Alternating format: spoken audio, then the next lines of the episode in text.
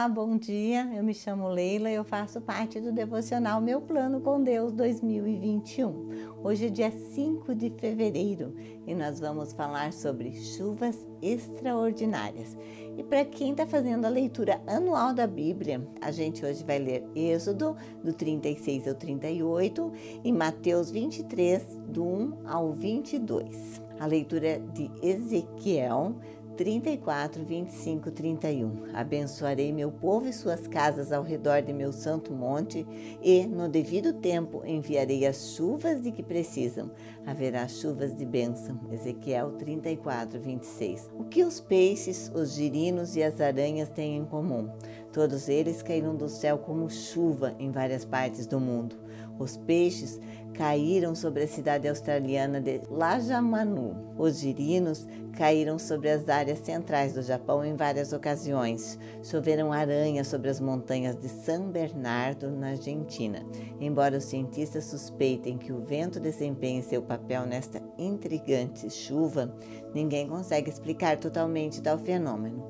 O profeta Ezequiel descreveu uma chuva torrencial, muito mais extraordinária, uma chuva de bênçãos. Ezequiel 34, 26. Ezequiel falou sobre um tempo em que Deus enviaria bênçãos como chuva para avivar o seu povo. Os israelitas seriam salvos das nações inimigas, teriam comida suficiente, seriam libertos da escravidão e livres da vergonha. Versículos 27 ao 29. Esses presentes fariam reviver a relação de Israel com Deus. As pessoas saberiam que Deus estava com eles e o povo de Israel é o povo do Senhor soberano. Versículo 30. Deus também abençoou seus seguidores nos dias de hoje. Tiago 1,17. Às vezes, as bênçãos abundam como chuva, às vezes, elas pingam gota a gota. Se muito ou pouco, as coisas boas que recebemos vêm com uma mensagem de Deus. Eu vejo as suas necessidades. Você é minha e eu cuidarei de você. As bênçãos do dia a dia são um lembrete diário do amor de Deus por nós.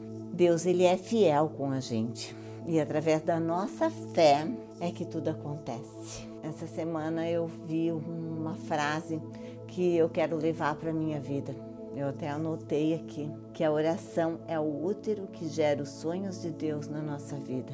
A oração é o útero que leva os sonhos de Deus para nossa vida. Eu achei muito forte isso, porque ele quer nos dizer que através da nossa oração tudo acontece e que nada é impossível.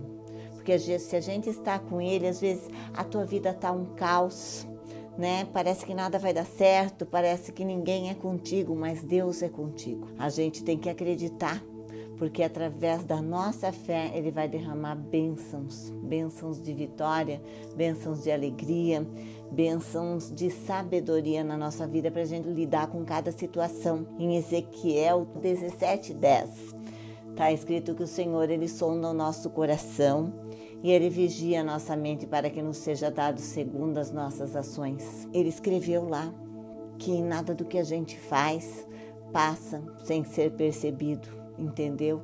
Então, se tu tem um coração bom, se tu é uma pessoa que olha para as outras pessoas com o olhar do Senhor, acredita que não é em vão que tu está passando por essa necessidade hoje.